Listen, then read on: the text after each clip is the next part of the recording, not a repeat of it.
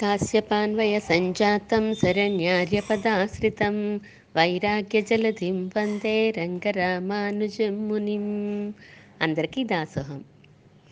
భాగవతుల యొక్క వైభవాన్ని తెలుసుకుంటూ భాగవతుల పట్ల అపచారం చేయకూడదు అని మనం తెలుసుకుంటున్నాం. భగవంతుని గుణానుభవానికి మనకి భాగవతులు ఎంతో సహాయపడుతూ ఉంటారు. భాగవతులు ఆచార్యుని కూడా చూపిస్తూ ఉంటారు. మనకి ఆచార్యులు లభ్యమవునప్పుడు భాగవత సహవాసం వలన మనకి ఆచార్యులు కూడా లభ్యమవుతూ ఉంటారు. మనలో ఉండే భగవద్భక్తి వృద్ధి చేస్తారు భాగవతులు. గోదాదేవి కూడా ఆరు నుంచి పదిహేను పాసురాల్లో తిరుప్పావైలో భాగవత వైభవాన్ని కొనియాడింది కదండి. భాగవత దాస్యము చేసి చేయగలిగిన వాడే భగవద్దాసుడు అవుతాడు అని అంటూ ఉంటారు. ఇలా భాగవతాపచారం చేయకుండా మనం పరమాత్మకి ఆనందం కలిగించే విధంగా ప్రయత్నించాలి. భాగవద్భక్తి భగవద్భక్తి రెండు విరుద్ధం కాదు. భాగవతులందు భక్తి కలిగి ఉంటే భగవంతుడికి ఎంతో ఆనందం కాబట్టి రెండు విరుద్ధమైన విషయాలు కానే కాదు. మన శారీరక జన్మకు సంస్కారం తోడైతే ఆ జన్మ చరిత అర్థమవుతుంది ఆ సంస్కారాన్ని అందించే మహనీయులెవరు అంటే ఆచార్యులు. అటువంటి ఆచార్యుల పట్ల అపచారం చేయకూడదు అని ఆచార్య అపచారము అని అనట్లేదు. ఆఖరి విరోధి స్వరూపం ఏంటండి? అసహ్యాపచారము అంటున్నారు. ఆచార్య అపచారము అని నోటితో అనడానికి కూడా ఇష్టపడక మన పెద్దలు ఆ అపచారాన్ని ఏమన్నారో? ఆచార్యుల పట్ల చేసే అపచారాన్ని అసహ్య అపచారము అని అన్నారు. సహ్యము అంటే సహింపదగినది అని కదా. అసహ్యము అంటే సహింపరానిది అని చెప్పి. అంటే భగవంతుడు అస్సలు సహించడు ఈ భాగవత అపచార అసహ్య అపచారాన్ని అని చెప్తున్నారు. ఆచార్యులు ఏం చేస్తూ ఉంటారు? భగవత్ సంబంధమైనటువంటి అజ్ఞానాన్ని తొలగిస్తూ ఉంటారు. అంటే భగవత్ సంబంధమైన అజ్ఞానము అంటే ఏంటి? అంటే భగవంతుడికి సంబంధించినటువంటి జ్ఞానము. అంటే భగవంతుడు ఎవరు ఎలా ఉంటాడు? ఎక్కడుంటాడు? అసలు ఆయనకి మనకి ఈ చుట్టూ ఉన్న ప్రకృతికి సంబంధం ఏంటి? అనే విషయాల్ని తెలియజేస్తారు మనం భగవంతుని ఎలా చేరుకోవాలి? ఆయన్ని చేరుకుంటే ఏం కోరుకోవాలి? ఇవన్నీ తెలియజేసేవారు ఆచార్యులు. మరి అంత ఉపకారం చేసే ఆచార్యుల పట్ల అపచారం చేస్తే? అందరికీ రోగాలు వస్తూ ఉంటాయి. ఆ రోగాలు వచ్చినప్పుడు ఒక్కొక్కరికి ఒక్కొక్క విధమైనటువంటి రోగం ఉంటుంది కదా. ఆ రోగాన్ని పరిశీలించి మందిస్తూ ఉంటారు వైద్యులు. ఒక్కొక్కరికి ఒక్కో విధమైన రోగం ఒక్కొక్క విధమైన మందు. కానీ భవరోగం అనేది అంటే సంసారం అనే రోగం భగవంతుని విషయంలో అజ్ఞానం అనే రోగం లోకంలో ఉన్న వారందరికీ సాధారణంగానే ఉంటుంది. అందరికీ ఒకే రకంగా ఉంటుంది. సంసారం అనే రోగం అందరికీ ఉంది. కానీ ఒక్కొక్కరికి ఒక్కొక్క రేంజ్లో ఉంటూ ఉంటుంది. ఒక్కొక్కరికి ఎక్కువగా ఉంటుంది ఒక్కొక్కరికి తక్కువగా ఉంటుంది. ఈ ప్రకృతిలో మనం ఉండడం వల్ల ఈ శరీర సంబంధం మనకు ఉండడం వల్ల ఈ ప్రకృతిలోని సత్వరజస్తము గుణాలు మనల్ని ప్రభావితం చేస్తూ ఉండడం వల్ల మన పూర్వజన్మ కర్మ వాసనల వలన మన అజ్ఞానం ఒక్కొక్కరికి ఒక్కొక్క రకంగా మారుతూ ఉంటుంది. నిత్య సంసారంలో మనం ఉన్నాము. నిత్య సంసారంలో ఉన్న మనందరినీ కూడా నిత్య సూర్యుల గోష్ఠిలోకి చేర్చే శక్తి కలిగిన వారు మన ఆచార్యులు. మనందరికీ కూడా అటువంటి అర్హత కలిగించగలిగినటువంటి సామర్థ్యం కలిగిన వారు మన ఆచార్యులు. మన అబ్బాయికో మన అమ్మాయికో అర్హతకి మించిన జాబ్ ఒక రాజకీయ నాయకుడు ఇప్పించారనుకోండి వెంటనే మనం ఏమనుకుంటాము? అబ్బో మాకెంతో ఉపకారం చేశాడండి ఈయన అని చెప్పి జీవితాంతం తలుచుకుంటూ ఉంటాం. ఆ ఉద్యోగం చేసేవారే కాదు కుటుంబం అంతా కూడా ఆయన యొక్క ఉపకారాన్ని తలుచుకుంటూ ఉపకార స్మృతితో ఉంటారు. వాళ్ళకి ఏ పని అంటే ఆ పని ఏ సేవ అంటే ఆ సేవ చేస్తూ ఉంటారు. అలాంటిది ఇంకా కొన్ని జన్మల పాటు మనం ఈ సంసారంలో ఉండవలసిన మనము ఈ సంసారంలోనే మగ్గవలసిన మనకి అర్హత కల్పించి పరంపదంలో పరమాత్మకి సేవ చేసుకోవడానికి తగిన అష్టాక్షరి మంత్రాన్ని ఉపదేశం చేసి దాని అర్థాన్ని మనకి తెలియజేసే ఆచార్యులకి ఏమి ఇచ్చి మనం రుణం తీర్చుకోగలము? ఈ సంసార రోగ రోగంలోంచి ఆ కైంకర్యానికి ప- పరమపద కైంకర్యానికి చేర్చేది అష్టాక్షరి మంత్ర ఉపదేశమే. అంత గొప్ప మంత్రాన్ని మనకి ఉపదేశం చేసేవారు ఆచార్యులు. మరి అటువంటి సర్వే ఆచార్యుల విషయంలో అపచారం చేస్తే ఎలా మరి? పరమాత్మ రండి రండి రండి అని పిలుస్తున్నాడు. నా దగ్గర నిరతిశయమైన ఆనందం ఉన్నది. నా లోకల్లో మీరు ఇక్కడికి వచ్చేసేయండి అని చెప్పి ఎన్నో విధాలుగా ప్రయత్నాలు చేస్తున్నాడు. మనం వెళ్ళట్లేదు. ఇక్కడున్న ఆచార్యులు ఏం చేస్తున్నారు? ఆయనకి ప్రతినిధులుగా ఇక్కడికి వచ్చి ఉన్నారు కదా వీరేం చేస్తున్నారు? రండి రండి. నా దగ్గర దారి ఉంది. ఆ నిరతిశయమైన ఆనందం ఉన్న పరంపదానికి మిమ్మల్ని చేర్చగల దారి సామర్థ్యము నాకున్నాయి. రండి రండి అని పిలుస్తున్నారు. కానీ మనం ఏం చేస్తున్నాము? ఈయన మనలాంటి వాడే కదా. ఈయన ఎక్కడ చేర్చగలడు అటువంటి గమ్యస్థానానికి? అయినా గమ్యస్థానానికి చేరాలంటే కేవలం ఎనిమిది అక్షరాల ఉన్న మంత్రం సరిపోతుందా? ఆ శక్తితో ఇక్కడి నుంచి అక్కడికి వెళ్ళిపోతామా మనము? అని సందేహిస్తాము. విశ్వాసం ఉండదు. అటువంటి ఆయన పట్ల మనకి వంగడానికి దురహంకారం దురభిమానం అడ్డు వస్తూ ఉంటాయి.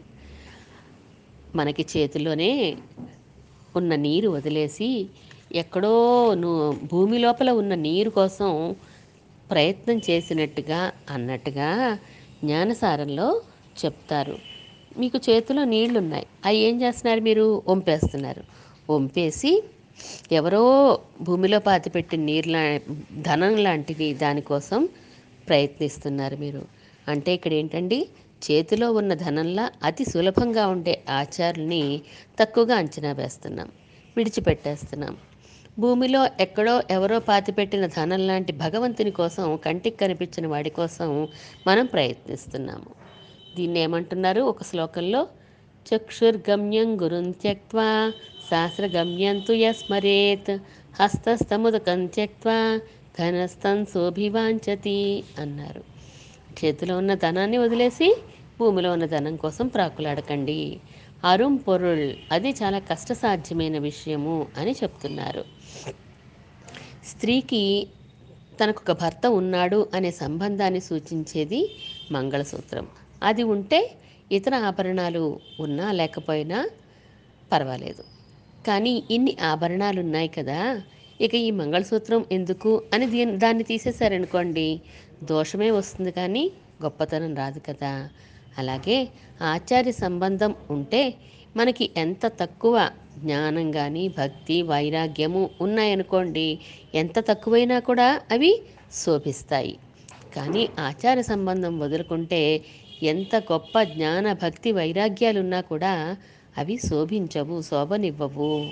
ఆచార సంబంధం ఉంటేనే భగవంతునికి మనకి ఉండే సంబంధం శోభిస్తుంది అన్నారు.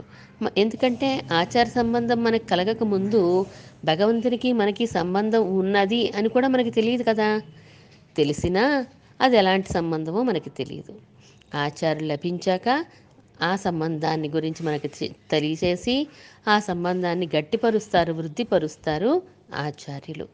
ఆ సంబంధం ఆయనకి మనకి ఉన్నట్లుగా నిజంగా రుజువు చేసి చూపిస్తారు అందుచేత ఆచార సంబంధం లేకపోయినా నాకు భగవత్ సంబంధం ఉంది కదా నేను ఉజ్జీవించేస్తాను అని అనుకుని ప్రయోజనం ఏమీ లేదు. ఎందుకంటే ఆచార సంబంధం ఉంటేనే భగవంతుడు కూడా సంతోషిస్తాడు అభిమానిస్తాడు తన పదానికి చేర్చుకుంటాడు. అది లేని రోజున ఆయన మనల్ని ఆదరిస్తాడు అనే నమ్మకం మాత్రం లేదు. జ్ఞానసారంలో ఇంకో శ్లోకంలో చెప్తున్నారు కదా ఇంకో ఇంకొక పాసురంలో చెప్తున్నారు కదా తేనార్ కమల తిరుమామగల్ కొజువన్ తానే కురువాగి తన్నరుళాల్ మానిడర్క ఇన్నిలత్తే తోన్నుదలాల్ యార్కుమవంతాళిన అయ్యే ఎన్నువదే సాలవురుం అంటున్నారు. ఆ భగవంతుడే కమల తిరుమామగళ్ ఆ లక్ష్మీదేవి భర్త అయినటువంటి శ్రీయప్పతే ప్రథమ ఆచార్యుడిగా అవతరించాడు కదా. తానే గురువాగి ఆయనే పరమా ఆయనే గురువుగా వచ్చారు. ఈ లోకంలో ఉండే మనుషుల కోసం అని చెప్పేసి వచ్చాడు. అలాగే తన ఆచార్యుల్ని పంపించారు. తన పాత ద్వంద్వాల్ని రెండింటిని కూడా ఆచార్య రూపంలో పంపించారు ఇక్కడే మ అవతరింప చేశారు మీరు అటువంటి ఆ స్వామి యొక్క పాద ద్వంద్వాలైన ఆచార్యుల్ని ఆచార్య పురుషుల్ని ఎప్పుడూ కూడా మనసులో స్మరిస్తూ ఉండండి అని చెప్పారు జ్ఞానసారంలో. మరి ఇంత గొప్ప ఆచార్య వైభవం చెప్పుకున్నాం మనము. ఇంత గొప్ప ఆచార్యునికి పట్ల మనం అపచారం చేస్తే? ఆచార్యులంటే భగవంతునికి ఎంతో ప్రీతి. ఆచార్యుల తిరుమేనిలో ఒక్కొక్క అవయవంలో ఇద్దరేసి దివిదేశాల పెరుమాళ్ళు వేంచేసి ఉంటారు ఎంతో ప్రీతితో అని మనం తెలుసుకున్నాం కదా. అలాంటి ఆచార్యుల పట్ల మనం అపచారం చేస్తే ఎలాగా? భాగవత అపచారమే సహించడు పరమాత్మ. మరి ఆచార్యులంటే ఎవరు? భాగవతోత్తముల్లో ఒకరే కదా ఆయన. మరి అటువంటి ఆచార్యులు బాధపడితే పరమాత్మకి ఇంకెంత బాధ కలుగుతుంది? సహించగలడా? అందువలనే దాన్ని ఏమన్నారు అసహ్యాపచారము అన్నారు. ఇంతకీ ఆచార్యుల పట్ల అపచారం చేయడం అంటే ఏంటి? అంటే ఆయన కూడా సాధారణ మనుషులుగా తెలవడం ఒక అపచారం అని మనం చెప్పుకున్నాము. దూషించడం కూడా ఒక అపచారమే. ఆచార్యులు ఎవరన్నా దూషిస్తారా అండి? దూషించి నశించిపోయిన వారు చాలామంది కనిపిస్తారు మనకి. చరిత్రలోనే కాదు పురాణాల ఇతిహాసాల్లోనే కాదు మన లౌకిక జీవనంలో ఇప్పటికీ కూడా మనం ఎంతోమందిని చూస్తూ ఉంటాం. ఆచార్యుల పట్ల అపచారం చేసి తమ కీర్తిని ప్రతిష్టని డబ్బుని సుఖాల్ని అన్నిటినీ పోగొట్టుకున్న వాళ్ళు మనకు ఎంతోమంది కనిపిస్తూ ఉంటారు. భార్యకేమో ఆచార్యులంటే చాలా ఇష్టం. భర్తకేమో ఆచార్యులంటే ఇష్టం ఉండదు. అలాంటప్పుడు ఏం చేస్తారు? ఆ భర్ భార్య అస్తమాను ఆచార్యుల దగ్గరికి వెళ్ళడం కానీ ఆచార్యులకి ఏదైనా సమర్పించినా కానీ వెంటనే ఏదో ఒక నెగిటివ్ మాటలు వచ్చేస్తూ ఉంటాయి ఏదో ఒక తప్పుడు మాటలు మాట్లాడేస్తూ ఉంటారు. తర్వాత బాధపడతా బాధపడితే పడచ్చు కదా అటువంటి ఆయన అన్నానని. కానీ మనం నోరు జారాక మళ్ళీ తీసుకోలేం కదండి. అందువలన వారి సంపద అంతా నశించిపోయిన వారు కూడా నాకు తెలుసు. అని ఎంతోమందిని గమనిస్తే తెలుస్తూ ఉంటుంది మనకి. ఆచార్యుల పట్ల మానసికంగా కానీ కాయికంగా కానీ వాచికంగా కానీ చేసే పాపాలు ఏవీ చేయకూడదు. ఆయన మానవ మాత్రుడిగా మనం తలవకూడదు. ఆచార్యులకి భగవంతుడికి అసలు ఒక్కొక్కసారి చూడండి అసలు ఎవరి పట్ల మనం కృతజ్ఞత చూపించాలి అనే డౌట్ వస్తూ ఉంటుంది. ఎందుకంటే ఆచార్య విషయంలో కృతజ్ఞత పరమాత్మ విషయంలో కృతజ్ఞత ఏది ఇంపార్టెంట్ అసలు? ఎందుకంటే భగవంతుని గురించి భగవద్ విషయాన్ని గురించి మనకి చెప్పి ఆచార అటువంటి ఆనందాన్ని మనకి లభింపచేసింది ఆచార్యులు. ఆ భగవద్ విషయాన్ని మనం తలుచుకుని తలుచుకుని అందులో నిమగ్నం మన మనసు అందులో నిమగ్నం అయిపోయి ఆనందంలో ఓలలాడుతూ ఉంటే అబ్బా! ఇంత రసానుభవం నాకు లభింపచేసింది ఆచార్యులే కదా! అని మనం ఎప్పుడు కూడా ఆచార్యులు వెంటనే గుర్తొచ్చేస్తారు కృతజ్ఞత చెప్తూ ఉంటాం మనం. కానీ భగవద్వింతుణ్ణి గురించి మనకు అందించింది ఆచార్యులే అయినా ఆ ఆచార్యులు పంపించింది భగవంతుడే కదా. అందువల్ల భగవంతుడి పట్ల కృతజ్ఞత చూపించాలా? డౌటే మనకి. భగవద్ విషయంలో మనకి ఎంత ప్రావణ్యం పెరుగుతూ ఉంటే ఎంత ఇష్టం పెరుగుతూ ఉంటే ఆచార్యులకి మన యందు అంత ప్రీతి అనుగ్రహం పెరిగిపోతూ ఉంటాయి. అందువల్ల ఫస్ట్ ఆచార్యుడి విషయంలోనే కృతజ్ఞత చూపించాలి అంటుంది శాస్త్రం. నెక్స్ట్ భగవంతుని విషయంలో ఉంటుంది. భగవంతుని లభింపజేస్తున్నాడు కాబట్టి ఆచార్యులకే మొదటి కృతజ్ఞత. ఆచార్యుని లభింపజేశాడు కాబట్టి సర్వేశ్వరునికి తర్వాత కృతజ్ఞత చూపించాలి అని అంటున్నారు. ఇలాంటి ఆచార్య వైభవం కలిగిన వారి పట్ల కొన్ని అపచారాలు చెప్పుకున్నాం. ఇంకా అపచారాలు ఇంకా రకరకాలుగా ఉంటాయి. ఆచార్యులు చెప్పిన అనుష్ఠానాన్ని మనం కావాలని చేయకపోవడం ఇష్టపు ఇష్టం మనకి ఇష్టమైంది ఆయన దగ్గర సంవత్సరాలు అయ్యాం. కానీ ఆయన చెప్పించేయం అది కూడా ఒక అపచారమే కదండి. అని చెప్పిన మాట వినకపోవడం కూడా అపచారమే కదా. ఆయనకు బాధ కలిగించిన వారమే అవుతాం కదా. ఆయన ఉపదేశించిన మంత్రాన్ని ఆ మంత్ర అర్థాన్ని కూడా చిన్న చిన్న ప్రయోజనాల కోసం మనం యోగ్యత లేని వారికి చెప్పేశామనుకోండి అది కూడా ఆ మంత్రం పట్ల అగౌరవ మంత్రాన్ని అగౌరవపరచడం కూడా ఆచార్యుల పట్ల అపచారమే అవుతుంది. ఆచార్యుల మీద ప్రీతితో ఉంటారు. సాటివారు శిష్యులు కానీ మిగతా వారందరూ కూడా ఆచార్యుల మీద ఎవరైతే ప్రీతి చూపిస్తూ ఉంటారో వారి పట్ల తోటి శిష్యుల పట్ల కూడా మనం ఐకమత్యంతో కలిసి ఉం- కలిసిమెలిసి ఉండాలి. కానీ వారి మీద అసూయ పడడం చిన్న చూపు చూడడం ఇలాంటివి చేస్తే ఆచార్యుల పట్ల అపచారం చేసినట్లే ఇది. ఇవన్నీ ఇప్పుడు మనం చెప్పుకున్నవన్నీ కూడా ఆచార్యుల పట్ల చేసే అపచారాలే భగవంతుని నుంచి మనకి దూరం చేసే విషయాలే ఇవన్నీ. భగవంతుని పొందడానికి భగవంతుని ఉపాయం అని ఎలా అనుకున్నామో ఆచార్యని పొందడానికి కూడా ఆచార్యులే ఉపాయం. మరి భగవంతుని పట్ల అపచారం చేయకుండా ఆచార్యుల పట్ల అపచారం చేయకుండా ఉండాలి అంటే ఆచార్యులు చెప్పిన మంత్ర జపము ఆయన ఏం చెప్పారో మనకు అన్- సంప్ర అనుగ్రహించిన సమయంలో మనకి ఏమేం చేయమని చెప్పారో అటువంటి అనుష్ఠానం తప్పకుండా మనం చేసుకుంటూ ఉండాలి. ఎప్పుడో తీవ్రమైన అనారోగ్యం ఏదైనా పరిస్థితులు అనుకూలించకపోతే అది వేరే విషయం తప్ప మిగిలిన రోజుల్లో తప్పకుండా ఆయన చెప్పింది చేసి తీరవలెను. రెండు మా ఆచార్యులు చెప్పిన మంత్రాన్ని కానీ మంత్ర అర్థాన్ని కానీ గొప్పతనం కోసమో పేరు కోసమో అర్హత లేని వారితోటి అయోగ్యులతోటి మనం చర్చించకూడదు. ఆ మంత్రం మీద ప్రేమ లేని వారితో చర్చిస్తే ఏమవుతుంది? ఉపయోగం ఉండదు సరికదా? మన మనసు కూడా మారిపోయే ప్రమాదం ఉంటుంది. దానికి విలువని వారు గుర్తించలేరు కదా. గుర్తించలేని వారితో మనం బాధించి ప్రయోజనం ఏముంది? లేదా చర్చించి ప్రయోజనం ఏముంది కనుక దానివల్ల ఉపయోగం ఏమీ ఉండదు.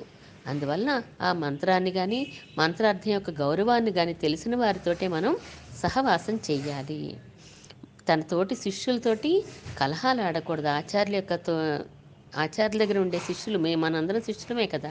తోటి శిష్యులతోటి మనం దెబ్బలాడకూడదు. ఆచార్యుని ప్రేమించే శిష్యుల గురించి అసూయపడ్డామనుకోండి అవమానం చేసామనుకోండి అది మనకే కదా. అప్ర ప్రయోజనకారి మనకే అవ్వదు. అది మనకే నష్టం. అటువంటి వారందరితోటి కూడా ఐకమత్యంగా ఉండాలి.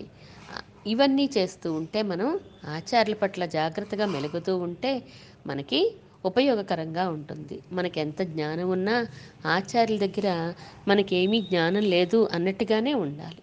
ఎంత సంపద ఉన్నా ఆచార్యుల ప ఆచార్యుల దగ్గర ఉన్నప్పుడు మనం నిరుపేదలమే. ఆయన ముందు మన నిరుపేదలమే. ఆచార్యుల చేతిలో ఈ విభూతి ఉంది నిత్య విభూతి ఉంది. రెండు ఆయన చేతిలోనే ఉన్నాయి రెండు లోకాలు కూడాను.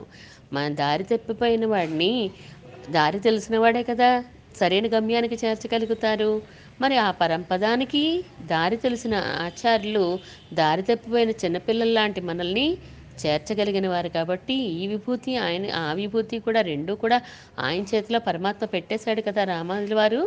చేతిలో ఉన్నాయి రెండు విభూతులు. రామానుజుల వారికి ప్రతినిధులు మన ఆచార్యులు. అలాంటప్పుడు ఆయన రెండు విభూతులు మన ఆచార్యుల చేతిలో కూడా ఉన్నాయి కదండి. అటువంటి ఆచార్యుల పట్ల అపచారం చేస్తే ఎలాగా? ఆచార్యుల పట్ల అపచారం చేసి ఆచార్యులకు కోపం తెప్పించామనుకోండి. మరి భగవంతుడు ఏమైనా పోని మనల్ని దగ్గర తీసుకుంటాడా? తీసుకోడు. ఆచార్యులు కోపించి మనల్ని దూరంగా నెట్టేసినా కూడా భగవంతుడు రక్షించడం చెప్పుకున్నాం. మరి అప్పుడు ఎవరు రక్షిస్తారు మనల్ని? ఆచార్యుడు కోపించి దూరంగా నెట్టేస్తే మళ్ళీ ఆచార్యులే మనం రక్షించాలి. ఆచార్యులే ఆశ్రయించాలి ఆచార్యులనే మెప్పించాలి ఆచార్యులనే కైంకర్యానికి ప్రార్థించాలి తప్ప వేరే దారి లేదు. అసలు అంత దూరం రానే రానివ్వకూడదు అసలు. ఆయనకు ప్రియమైన విషయాలే ఎప్పుడు చేయడం కదా శిష్యుల కర్తవ్యం. శిష్యుల స్వరూపం ఏంటి? ఆయన ఆయనకి ఇష్టమైన పనులు చేయడమే మన శిష్యుల కర్తవ్యం. అలాంటప్పుడు కోపించడం అనే ప్రశ్నే రాకూడదు. అయినా ఈ ప్రకృతిలో ఉన్నాం కాబట్టి ఈ త్రిగుణాల వలన ఏదైనా పొరపాట్లు జరిగి ఆచార్య అనుగ్రహానికి గురైతే గనక మళ్ళీ ఆ ఆచార్యుల ద్వారానే కైంకర్యాన్ని పొందాలి తప్ప ఇంకొక మార్గం లేనే లేదు. మనకి ఎంత జ్ఞాన భక్తి వైరాగ్యాలు ఉన్నా కూడా ఆచార సంబంధం కంపల్సరీ. ఆచార సంబంధం లేకపోతే భగవంతుడు అంగీకరించడు. మరి ఆయనకి దూరం అవ్వకూడదని కదా మనం ఇన్ని ప్రయత్నాలు చేస్తూ ఇన్ని విరోధి స్వరూపాల గురించి తెలుసుకున్నాం మనం ఇప్పటి వరకును. అలాంటిది ఆయనకి కోపం తెప్పిస్తే దూరం అవుతామని తెలుసుకున్నప్పుడు ఆయనకి కోపం తెప్పించకుండా మనం మసులుకోవాలి. ఇంకొక శ్లోకంలో చెప్తారు కదా జ్ఞానసారంలో మానిడవమెన్ను కురువై మలర్గల్కోన్ తాను గంధకోలము అంటూ ఎక్కాలం కీజాం నరకు అన్నారు. ఆచారిణి మానవ మాత్రునిగా తెలిచేవారు కానీ సర్వేశ్వరుడు పరమాత్మ యొక్క విగ్రహం దేంతో తయారైంది అని భావించేవారు కానీ ఆ ఇద్దరు కూడా రౌరవాది నరకాలను పొందుతారు అని జ్ఞానసారంలో చెప్తున్నారు. అందువలన స్వాచారిణి విషయంలో ఎవరికైతే భక్తి లేదో వారిని సర్వేశ్వరుడు రక్షించడు అని ఖరాఖండిగా చెప్పేసింది శాస్త్రం. అటువంటి ఆచార్యుల పట్ల అపచారం చేయకుండా ఆచార్య ముఖ వికాసం కోసం కైంకర్యం చేసుకుంటూ మనందరం పరమాత్మ యొక్క అనుగ్రహాన్ని పొందుదాం. శ్రీమన్మహాభూతపురే శ్రీమత్ కేశవ ఈశ్వర కాంతిమత్యాం ప్రసూతాయ యతి రాజాయ మంగళం.